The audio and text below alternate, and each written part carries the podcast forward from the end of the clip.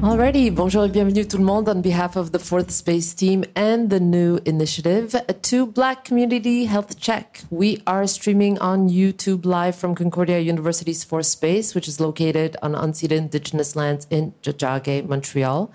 At Fourth Space, we collaborate with our university community to bring people together around the research projects, initiatives, and dialogues, conversations that are in development across the uni. And this week, we, we are very honored to have the opportunity to collaborate with Annick Mogil-Flavien to host this week's series of events focused on Black community health in the home, the community, and healthcare facilities.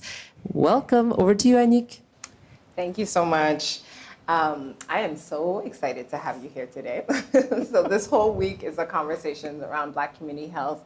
Um, part of the reason that I wanted to bring this to the forefront is because of my personal research, where I'm looking at caregiving in the Black community and trying to understand the role that caregiving has in that in facilitating access for a lot of our mm. community members who would otherwise be really kind of removed from healthcare.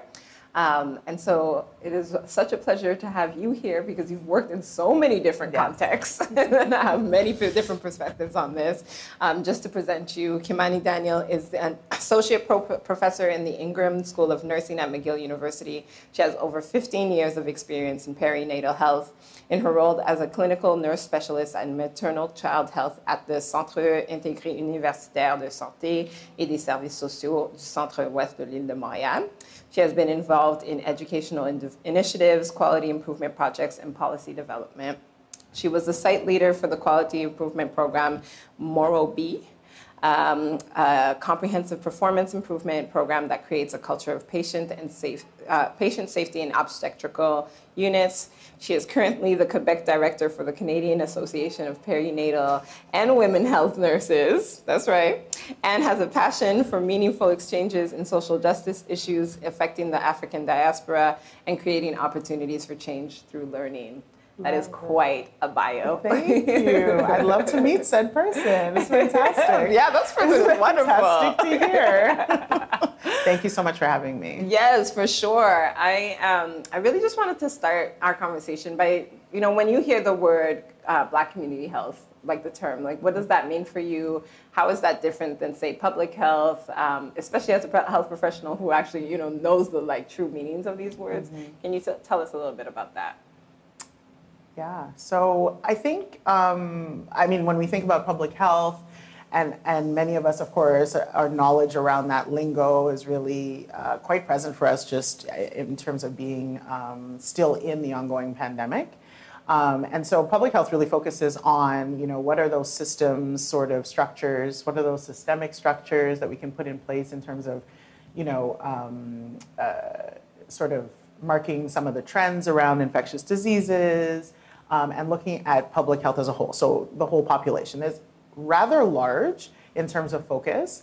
Um, versus community health would be something like that is a lot more specific and really targeted to a specific community.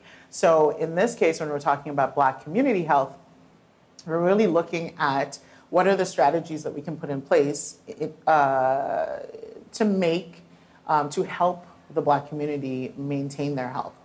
And so, what is already in place, because I really do believe in that self determination and that nature in the Black community to determine their own health, and there are all mm-hmm. sorts of practices um, that the Black communities have been engaging in for a very long time that help them maintain their health. And then, how can we, again, bonify some of those things and then add to them in terms of providing access for strategies for the Black communities to, to, to maintain their health?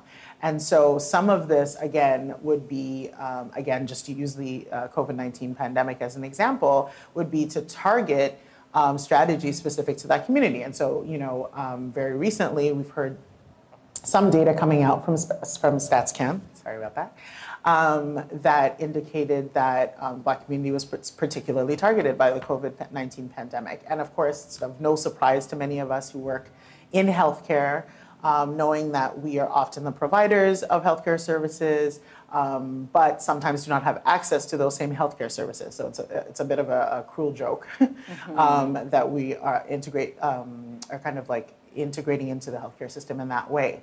Um, and so some of that data really supported that um, the Black community needed to be sort of targeted for efforts to, um, to uh, I guess, maintain their health around COVID 19 because um, they were more likely to be targeted by the virus. Um, and have, of course, some of those sort of um, the social ills that come with that. Have long COVID, have limited access to uh, financial means to maintain their health, um, when they're out of work, things like that. Mm-hmm. So, um, for the first time, and what I think is really part of the key of this, for the first time, we had data to support some of the hunches that we had had for so long. And I think that um, sometimes in Canada, what we're missing is that Canada specific data when it comes to Black communities. Sure. Um, so, that's really important when I'm looking at uh, Black community health. Um, I don't think that you can have a really good conversation about Black community health without talking about trust and, and betrayal, of course, mm-hmm. and that historical sort of mistrust that's really embedded in that system. And so, if we're trying to look at how can we talk to or talk with and co-create with Black communities around health, we need to pay attention to that because it really is driving a lot of the behaviors that we're seeing. Um, and it's driving some of the discussions and conversations, and necessarily so. It needs to be named, and we need to sort of unpack some of the, the language around that um, because we won't make we won't make progress um, on either side. Yeah, for sure.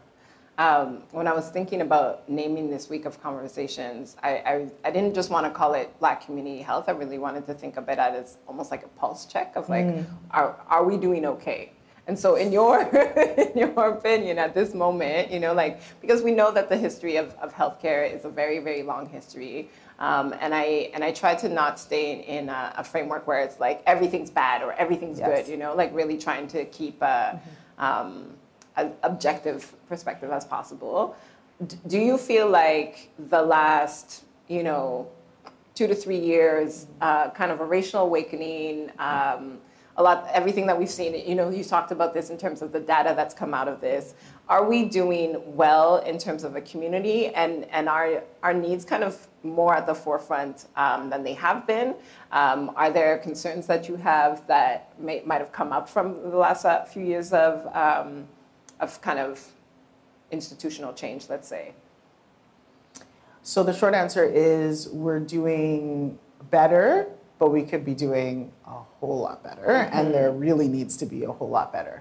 Um, and so um, when we talk about that sort of watershed moment in terms of you know the pandemic and then of course the the coexisting pandemic um, right after the George Floyd uh, massacre, um, what uh, what was really interesting was that we saw all of this hubbub and we saw all of these sort of like percolating events and, and everyone wanted an uh, equity, diversity, and inclusion team and we wanted to talk about anti-racism um, all of a sudden. And so some strides have been made. it's not to negate that, that some strides haven't been made. Certainly there are more faces at the mm-hmm. table. I mean, in, in spaces where, and conversations that I'm having, I think in, um, particularly in academia, because that's where um, I'm, I'm working from right now, um, faces in terms of, like, there are more black faces at the table. Um, and there have been efforts in order to increase representation, um, to make things more accessible, and be, that that's you know programs, educational programs, frameworks, healthcare access in some way. Um, and there's a, certainly an increased consciousness, I would say, around the issues. Um, that doesn't mean there isn't still anti-racism. That doesn't mean that every single person has jumped on the bandwagon, mm-hmm. and it doesn't mean that all the structures are in place so that we can have sustainable change. Yes. Right. So some of those things are knee-jerk reactions that say, "Okay, we'll give money to this particular cause for maybe six months to a year kind of thing, right? And the EDI that'll, teams. That'll fix everything. That's it, exactly. I have I have an EDI team. They're working on something. I just don't know. This is not generations of systemic issues. Well, this is what I'm saying. exactly. So right now, I think what the key thing um, for us to do right now is really to look at how can we maintain some of those changes. Sure. And um, I think that many of us in the in the space of you know um, again being at the table where things are being discussed discuss really are seeking that. And from the beginning, uh, we were seeking that in terms of how do we track that things are actually being done, that change is mm. actually being made? How do we hold people accountable for that meaningful change over time? um, because we've seen this before. Yeah, It's not sure. something that hasn't been done before. Certainly, there's a renewed awakening, and, and it's better than it has been in many ways. Um, but we've seen the cycle repeat and repeat, and we want to make sure that some of this change is sustainable, um, and so that we can evolve um, in the coming years. I think. Yeah, Yeah. sure. So it's changed things. To answer the questions, it, it has changed things, um, but there's there's lots more to go for Yeah, sure. No, definitely. Um, you talked a little bit about the fact that you're teaching right these days. Can you tell us a little bit more about your path with Mm-hmm. healthcare and the different ways you've you've kind of um, en- encountered Black community health in those different spaces? So, um, so you mentioned in great bio that um, I came to healthcare knowing that I wanted to work in, my, in, in um, maternal child health. Um, and I started as a, um, a staff nurse in the obstetrical unit. Um, and I continue to work in that space. In um, I continue to work in that space as an educator, and then of course as a clinical nurse specialist. Um, and then now as an educator in terms of uh, um, at the university.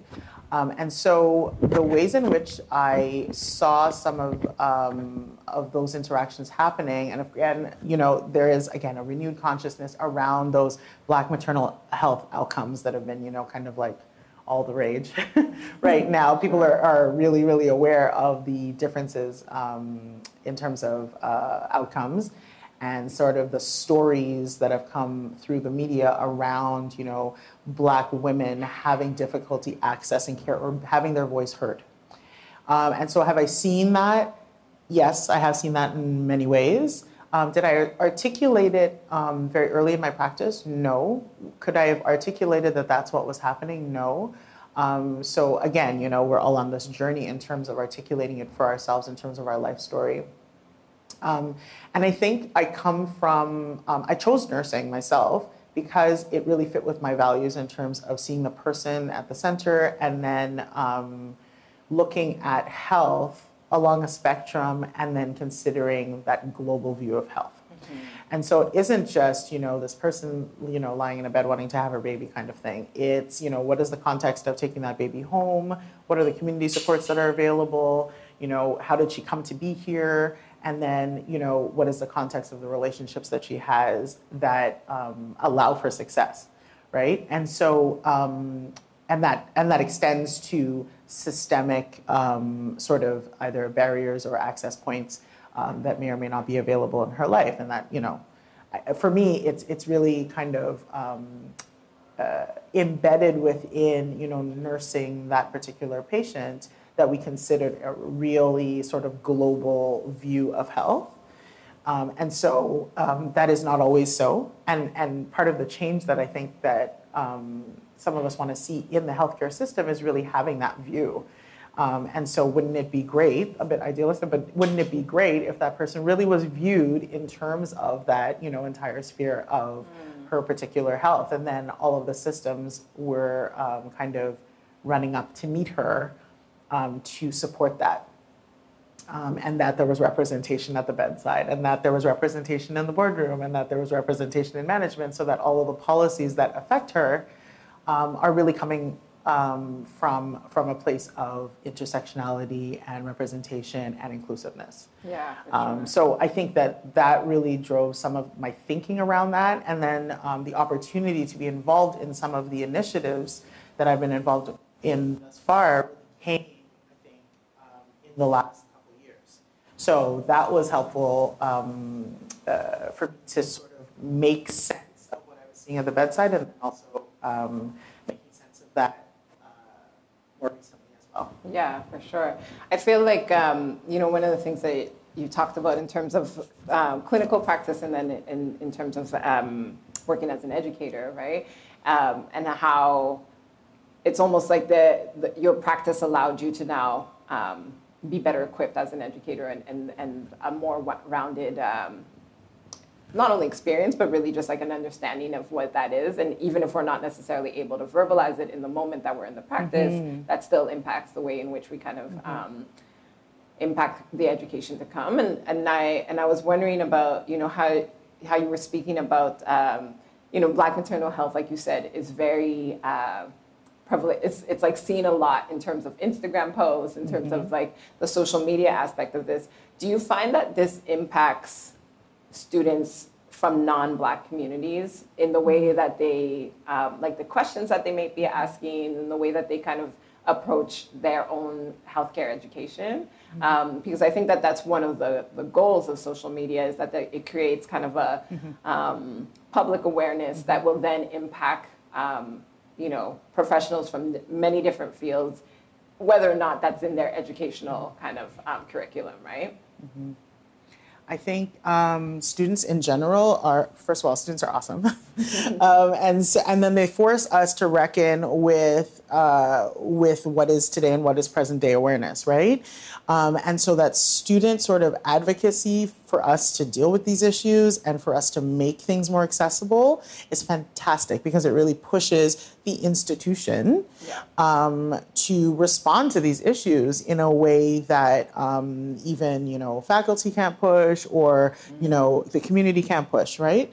Um, and so what's nice is that I what I love about this generation is that um, they aren't afraid to have those conversations and they aren't afraid to ask for um, what they're seeing and reflect that back in conversations. So some of the uh, conversations again that I'm able to engage uh, students in are things that they are seeing in clinical and then how come this isn't, isn't so how come we aren't how come our curriculum isn't paying attention to differences in skin color? How come our our curriculum isn't um, making all of us feel included in xyz uh, situation kind of thing? How come this case that we're talking about this case scenario is told from this lens um, and uh, with an ableist ideology and, and and isn't really paying attention to you know heteronormative standards kind of thing? So i i am always um, really heartened when i hear that feedback from students because i think it ta- forces us to take a step back and really look at um, all of our privileges right and so it isn't just white privilege like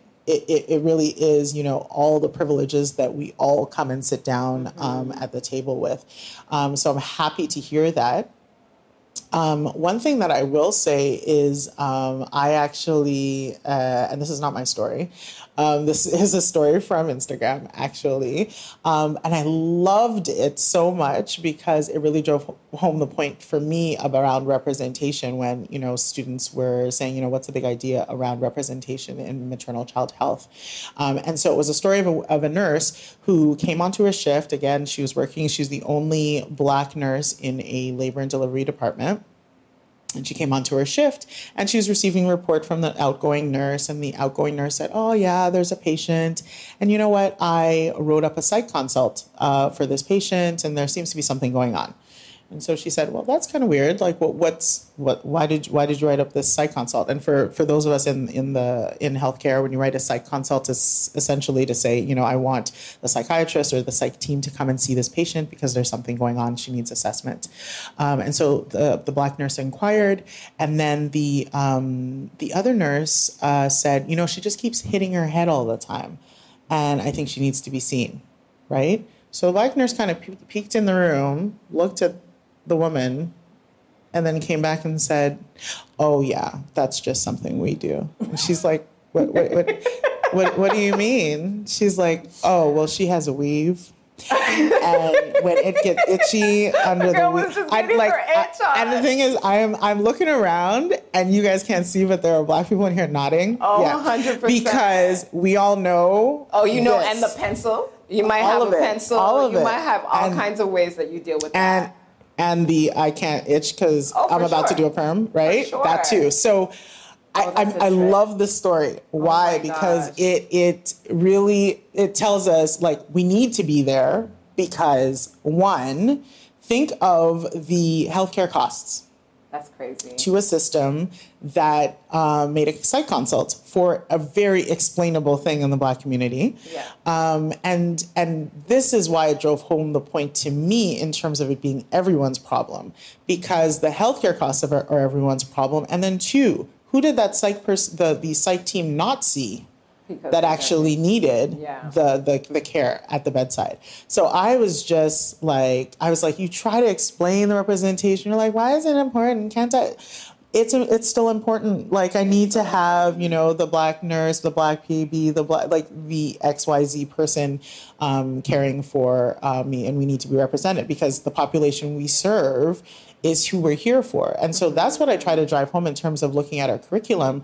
We're responsible for the population we serve. And so if our curriculum uh, is not inclusive and representative, if the teacher is teaching it or not, if the students aren't, then what are we really doing? Are we really serving the needs of the population, right, as healthcare providers? Sure. So I, I, um, I don't, I don't know. For me, it was like a little Oh, aha a great- moment. Like love you. it because, um, because you know people learn through storytelling. I mean, I believe that too. No, but I think that Yeah. that's so so key. You know, we we forget like what that actually looks like on the grounds. You know, like there's this idea of like, oh, it'll only happen when I, you know, there's an emergency and this thing. Especially when we talk about Black maternal health. Like Mm-hmm. I think that people like automatically think it's like when she has a C-section, when it's like, but Yes. no, it's it's it's like the very mundane. She's scratching her head stuff too. You know, Like, Absolutely. wow. And super mundane, right? But if you think of the, you know, like those who know, know what can happen No, for sure. um, with a mom who has psych consult, And maybe it would have been explained away, and maybe someone would, someone else from another community would have understood, But it could also not. but it could also not. Well, you know- and we know, you know, what kinds of relationships we have with the foster care system, and we A know what relationships we have, you know, so et cetera, et cetera. So I mean, I had a, a an experience when um, so my son was born with the Mongolian spots on his Mm-hmm. um, back, which look like you know it's a hyperpigmentation, and so they look kind of like bruises, right? Mm-hmm. yeah, my son still has his. He's My like he's like three. He still has it on his back. Yeah. his and I had um, I had a Jamaican nurse, and she came to me and she said, "I'm going to write it on his file that he has it because I don't want you to have problems down the line." And that like that shook me so hard, you know, because it's only someone from my community who would be who would see what could Mm-hmm. happen down the line, who would care for me enough to Mm-hmm. want to prevent that for us, right? And just understand that there's a whole social cultural history, Yeah. right? That Yeah. makes it that we can't just be confident Mm-hmm. that, like, oh, you know, these things that are very medically explained on my child's body Mm-hmm. Yeah. will not um, end up being an issue for us down the line. Yeah. Um, yeah, that's Absolutely. That's really, And and so, you know, we have a generation of people that or like healthcare providers like that nurse who intervene in order to safeguard black Mm-hmm. health, right? And so what I love about again this generation is that they're like, "No, let's talk about it." Yeah. Let's talk about it so our allies know that. hundred So that like all the communities know that and and know what we're doing, right? And give voice to all of this work that has been that has been like all this safeguarding, all of the sort of burden that's been on the shoulders of, you know, black nurses, for example, yeah. for so long uh, to sort of yeah, to maintain that to maintain that health. For sure. I really love how you're talking about it because it really, I think that one of the things that happens is there's this sense that um, when we talk about Black community health, A, only Black people can speak about it, or mm-hmm. it only mm-hmm. impacts Black people, mm-hmm. or that it is something that only health professionals should be, you know, like this is their concern. I'm not part of that conversation. But it's like, no, actually, you know, like these things that people put on social media, that the community activism, the, you know, the caregiving that you do, all of that really um, makes, is part of the ecosystem, Yeah. right? It's, it's so, so key. Um, I want to, to, to chat a little bit about um, the initiatives that you're you're taking on, um, and and the initiatives that you kind of see around you. You know, there's so much that's happened in the last few years, um, and probably many many years like before. Like like you said, a lot of this is in waves and cycles. They come back. like all Yeah. of a sudden, people Yeah. are reinvested For in this type of work. Um, but what what does it look like uh, in, in terms of uh, of the field that you're in? So um, you kind of hit on some parts of that when you were talking about like having um, seeing health as not just what's happening in hospitals, but essentially everyone being part of it.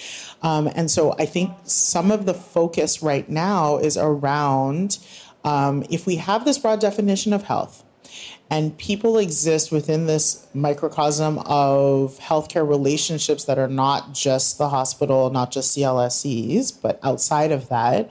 What is the role of community in terms of building the healthcare system, not just responding to the needs of a fractured healthcare system, but how can we actually um, engage the community um, through partnerships in terms of building the system.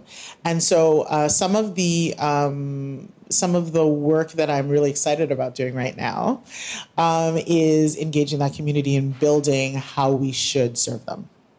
And so what I was talking about before in terms of you know how do we prepare nurses for um, uh, for nursing in this in this essentially times or in the current time um, and for inclusive care is um, is part of uh, um, a project that I'm working on um, in our particular department at the Ingram School of Nursing.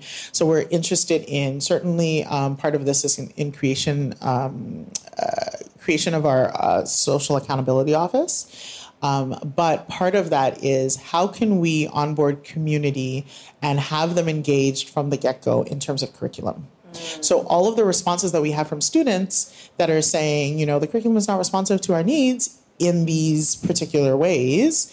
Um, how do we engage community and have them uh, build the build the curriculum with us? I mean, I would say, you know, decolonize the curriculum essentially 100%. with us, right? um, and so, um, what I'm probably going to be working on in the next year is starting some of that community engagement to have some of those conversations to set the stage for integration of you know uh, that consultation into our curriculum and so um, I think that's a, a, really important piece of it.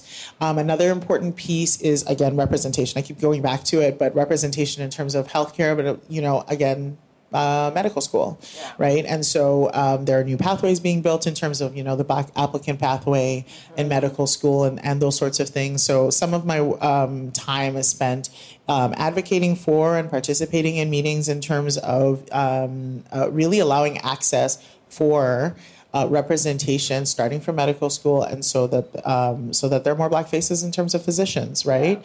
Yeah, um, and so again, it's a bit of a pipeline sort of project to at some point allow for our healthcare system to be more inclusive and respond to things.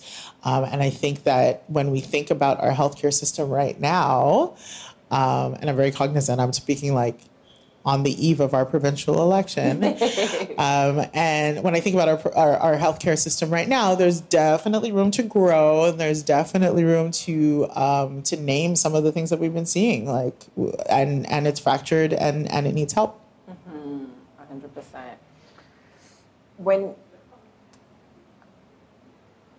when we talk about community health, back community health right mm-hmm. now, I think that the two kind of themes that have been most public have been um, Black mental health mm-hmm. and Black maternal health, mm-hmm. right? Those are two kind of themes that are um, really like a call to action. Mm-hmm. And I, I always, um, as someone who you know, I guess because I'm a minority. I'm always a little bit concerned when certain things get really public because I know it erases mm. other things, mm-hmm. right? And so, th- without kind of trying to take away from the urgency and the importance of both of these kind of mm. health concerns, are there other concerns that you think are impacting the Black community um, that maybe are not getting as much light as they should be, or are maybe even connected to these health concerns mm. um, that we should be also thinking through? Yeah, really good question. Because um, it's making me think of particular, um, I guess, causes, diseases, uh, um, comorbidities that don't get the limelight and wondering why they don't, kind of thing.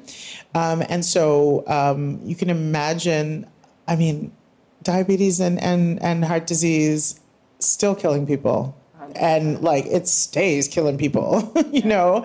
And if we looked at the deaths that are related to that, I mean, we can imagine that you know the deaths and, and are are you know 10 or 20 or, or 50 fold what, what we're seeing for black maternal health and those sorts of things. Um, I think uh, caregiving, like you mentioned, um, you know, that you're, you're studying is something um, that does not get a lot of um, I guess it doesn't get a lot of attention. And I mean, I think that goes part and parcel with, you know, sometimes, um, you know, uh, social media is not going to highlight social media is really a language of the young and so it's not going to necessarily going to highlight you know the aging population and the, the needs of the aging population but we're seeing more and more you know that sandwich generation get really impacted by caregiving and thinking about well how do i provide care for my aging parent Um, and then this is going to impact all sorts of things, right? The prices of intergenerational housing, um, the services that are inclusive at that level, um, the the COVID nineteen pandemic, right? And so it's a real complex issue that we're dealing with. But I do think like if we went back to um, some of the um, sort of senior services or community services that need to be built in to take care of those things, they need to get a lot more um, more attention along with black maternal care and, and black mental health. Not to say not to say that it's not important. and I think they're very much connected, right? They because are. like it's in you know black maternal health. When I was dealing with my own black maternal health, I was still Yeah. caregiving. There you go. I was still struggling with my own mental health. Yeah. I was, you know, Yeah. like all of these things are they're not kind of um, dissociated, right? Like they, if we try to think of it as like as holistically as possible. Yes. Um, and then and if we are, then that means that we have to, like you said, you know, look at when somebody's in a bed, ideally look at their whole social cultural um, context. yeah. If there were a couple of things that you would like, especially as an educator, Mm-hmm. that you would like health professionals to know about Black communities, and then vice versa, like what you would want um, Black community members to know about the healthcare system or professionals, um, what would be some key themes for you? Hmm. So, in terms of the black, um, uh, I guess health professionals knowing about the black community. Um, so, in addition to, of course, that sort of broad um, definition of health that needs to be explored when we're looking at black community members, um, I would say let's talk about trust.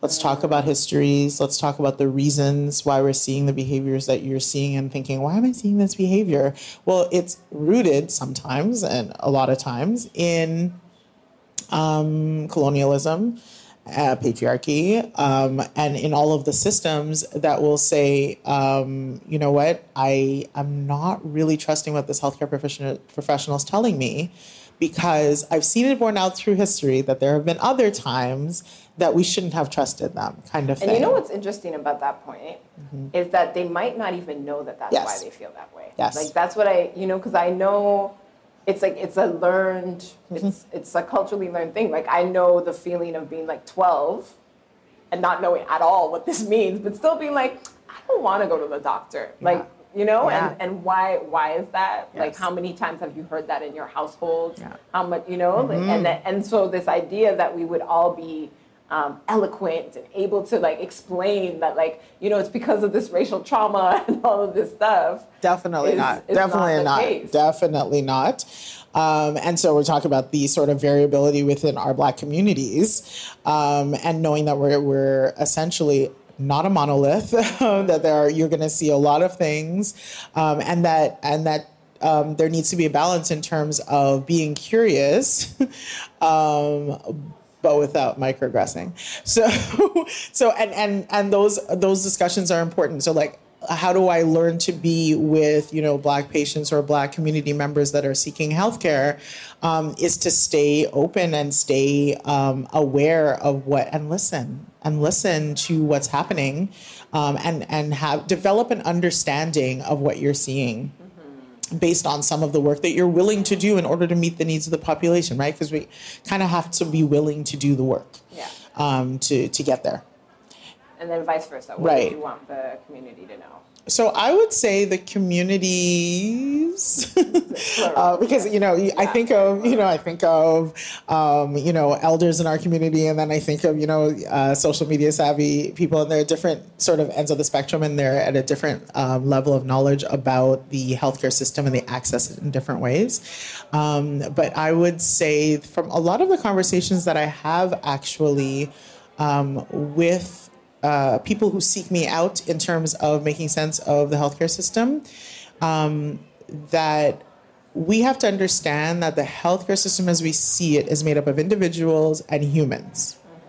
And so the um, ability to make error is very present. Oh. And I say that not to say that like I don't don't want you to think that oh my gosh I'm going to walk into this hospital and there's going to be an error, but just to know that it could happen because we do have people who access the healthcare system and really feel like quite naively that it can't happen and everything they must know what they're doing and and and I'm here to tell you that they they do they do but things can happen and so what um, kind of acts as a um, buffer to that um, is having people to accompany you through the system. Mm-hmm. And so, w- one thing that I strongly advocate for with people that um, speak to me about going to the doctor or going to um, see a healthcare provider is having someone with you having someone that you can speak to about your appointment prior to your appointment to be prepared for your appointment to have them see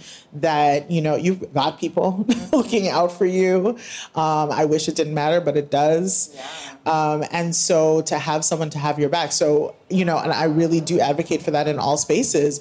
Yes wonderful if it's representative and someone close to you and and you can access that. But certainly if there are services and where we can have kind of accompagnateur with people um, to sort of navigate the system fantastic because I think that, you know, um, everyone has trouble. I have trouble accessing the healthcare system, and I worked in it for a number of years. You know, sometimes I'm like, did they call me for what appointment did they call me for, and how many numbers do I need to call? And now it's a lot more onus is on the patient to access it, remember it, do things. So I a always wonder. Turned to being online, which I think yes. you know. So as a caregiver for my mom, I'm like like I don't I don't think she'd be able to navigate yeah. the health care system at all. Exactly. The way that it's become so um, electronic. And, yeah. and you know what's interesting about that is because I I, um, I hear you saying it in terms of black community, but I really do think that it's a, a it's something that impacts so many people, right? Like yes. the amount of times I've gone to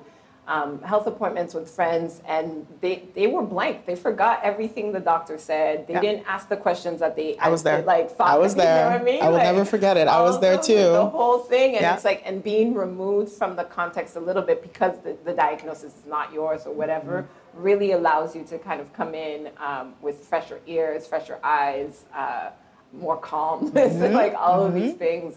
Um, I appreciate that, and I think that advocacy, because that's what I'm hearing from what you're saying um, advocacy is so important in terms of uh, like community support, but also in terms of like self advocacy. Like, you know, when they give you a diagnosis, like we're we're generation Google, like yeah. take advantage. Yeah. you know, like Absolutely. all of that um, is so key. And and one of the things that I think has actually uh, been really beautiful about the change, like the, I guess like the the transformation of healthcare mm-hmm. and where you can go to your doctor and be like, well, hey, I looked this up. Yeah which was not a possibility, say, like right. 10, 15 years ago, right? Yes, exactly. And so you don't have to take exactly what they're telling you as sort of, you know, the Bible truth.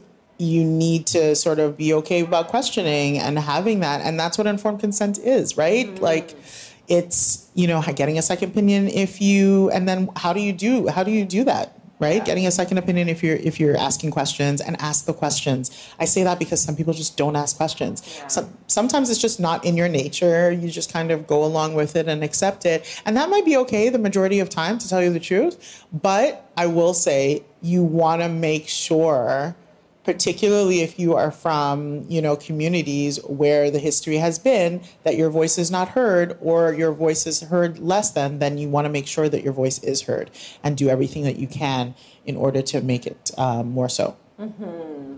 no i really appreciate that and you know what i what i also hear from what you're saying is that there's um, you know there was a time like uh, especially in in so my parents are haitian in the like haitian context where the word of the doctor is like mm. the word of God.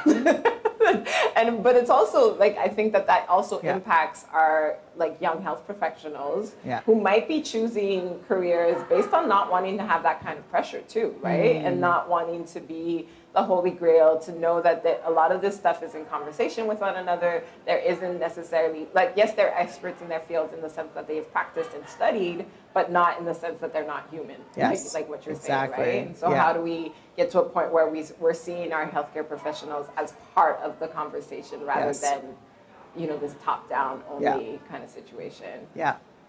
Um, if you were to see, you know, if you had your top three changes that you want to see in community health in general, especially in Black community mm-hmm. health, um, they can be the top three in this very particular moment. Oh my gosh, top three! Wow. Okay. What would you like to see? Okay. Okay. Hot seat moment. Um, I would changes. Okay, I probably have talked about a number of these changes before. I mean, first, I want to say data, right? I want to say data and research, right? I know we poo poo it and we're like, oh my gosh, like, are we going to have another meeting, a consultation, and whatever? And this. If you knew how many causes get started, started you need to have the data Yeah. to get the money to do the thing. Okay, so I want that point to be heard. No, sure. And, and people need to understand that. I think Um, yes. that there is, like, especially when people um, who are not in healthcare Yes.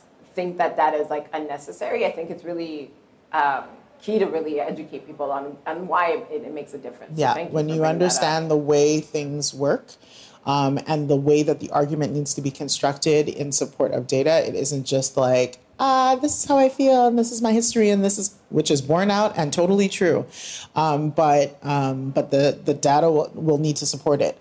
And I say that also to say that the lack of data as well has been a real hindrance to the focus on Black um, health in the past. I remember teaching in, I mean, probably 2000, like the early, maybe 2010, we had had this change of government. And I remember Harper had decided to like not collect this like StatsCan data, um, like demographic data.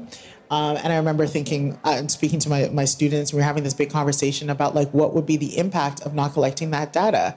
And so if you don't count it, if you don't um, count that it is true, then it isn't true and you don't have to treat it, right? Right? It isn't a problem if you don't collect data on it. Um, and so I think we've seen a reversal of some of that, some of that. But I think that that is so important um, to our history, I think, in the Black Canadian context. Um, because for a very long time, there wasn't a lot of data to support some of the sort of, um, I'll say, risk that we were seeing in the Black community uh, vis a vis healthcare. Um, and other community groups were being counted and we weren't. So it's like, where, what? Black people, are, something's going on, black people? Yes, in the US, that's happening. Yeah. And so that leads to that misbuilding, right? Around, you know, slavery happened here, like, you know, and that, that, that importance of documentation. Um, and so um, now, though, there's been a lot of you know activist groups and movements around count it, right? Yeah. Count it in COVID, and Yeah. so we've seen a lot of you know a lot of movement around like if the data's staring you in the face, there's there's well, there is some way that you could ignore it, of course, but If you want to do it, if you're willful, you will find yes, you will find a way to ignore it.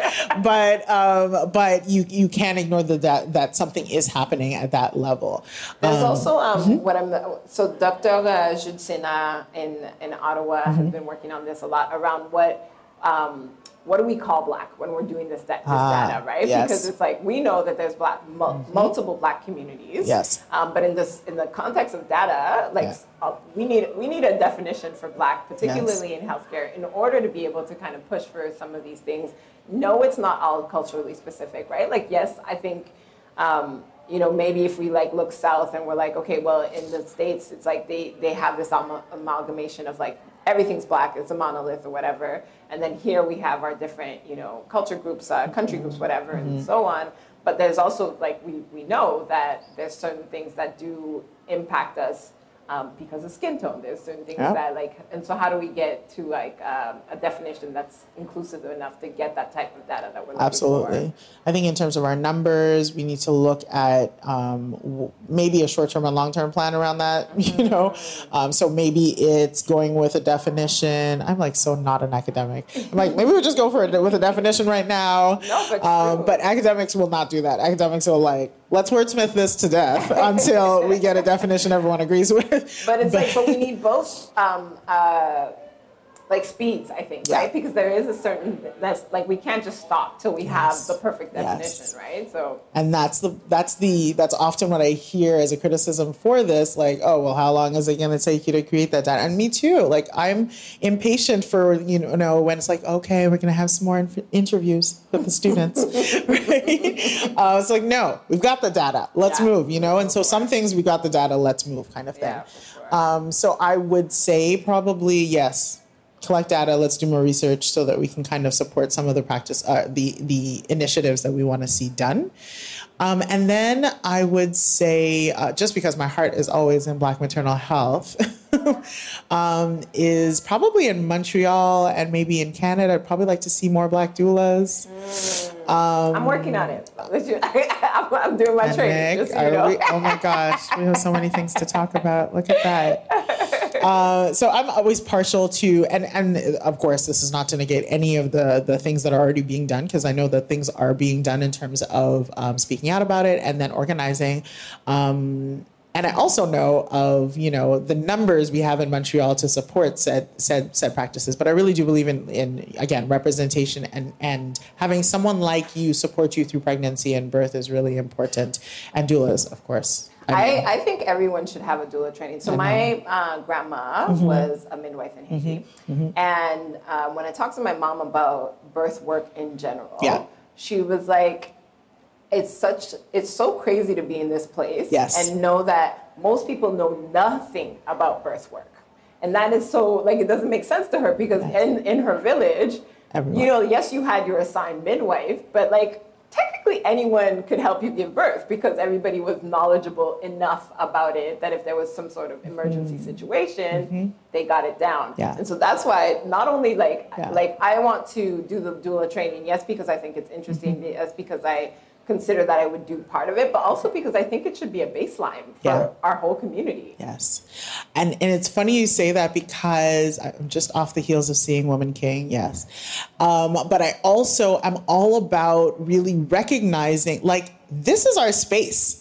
Right? Like take the space because historically we have actually a very large tradition yes in birth work, right? Yes. Like this is part of reclaiming that past that was erased um, and not nurtured, right? And then finding us without any knowledge in this generation of like, oh, what? Like, how do I do this? When it's yes. like, no, you were supposed to have this training and traditional practices. And so when I say that, like, there isn't only lack in the Black communities, there's actually so much power and so many things in terms of recognizing our capabilities around birth work around spirituality Herbal i mean medicine, exactly like naturopathic yeah, um, you know sure. and so that's one thing that I would like to see when saying so an integration of you know what we what we say is westernized medicine an integration of that with naturopathic medicine in a more sort of formal way yes. um, right and so we've been talking about that for many years but very much you know it, particularly in the black communities it's really seen like as a side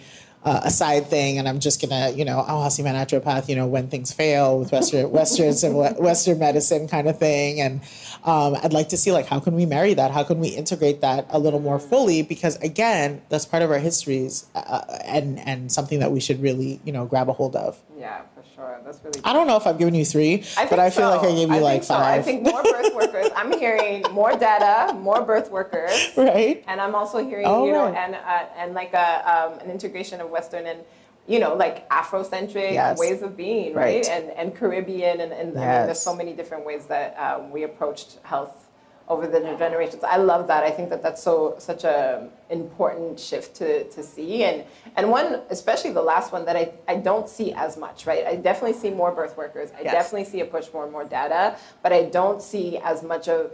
I think there's like there's a, a splitting happening, right? Like there's more people. There's like a, a few people who are like, I want to go to the naturopathic way, and are really doing that, but then they negate Western medicine. Absolutely. And, and almost in a way of. Um, I, f- I find could be problematic of dissuading our community to engage with Western medicine. Agreed, agreed. Entirely, which is really s- scary to me because these health institutions should belong to us as well, right? And so, Agreed. like creating more fear for our community to go to doctors is like that's probably not, not the way to go. like I'm really not about it. Like, probably not the way to go. Let's bring it back, and like we can have naturopathic ways without mm-hmm. you know dissuading mm-hmm. our community from that. And then on the other side of just like, oh, you know, you're gonna oh you're gonna do a, a um, Sera CT. Well, what's that? But like that's actually really important. You exactly. Know? It's, it's been. Um, and how do we get data about that kind of stuff? Well, this too? is it. Where's the research about that?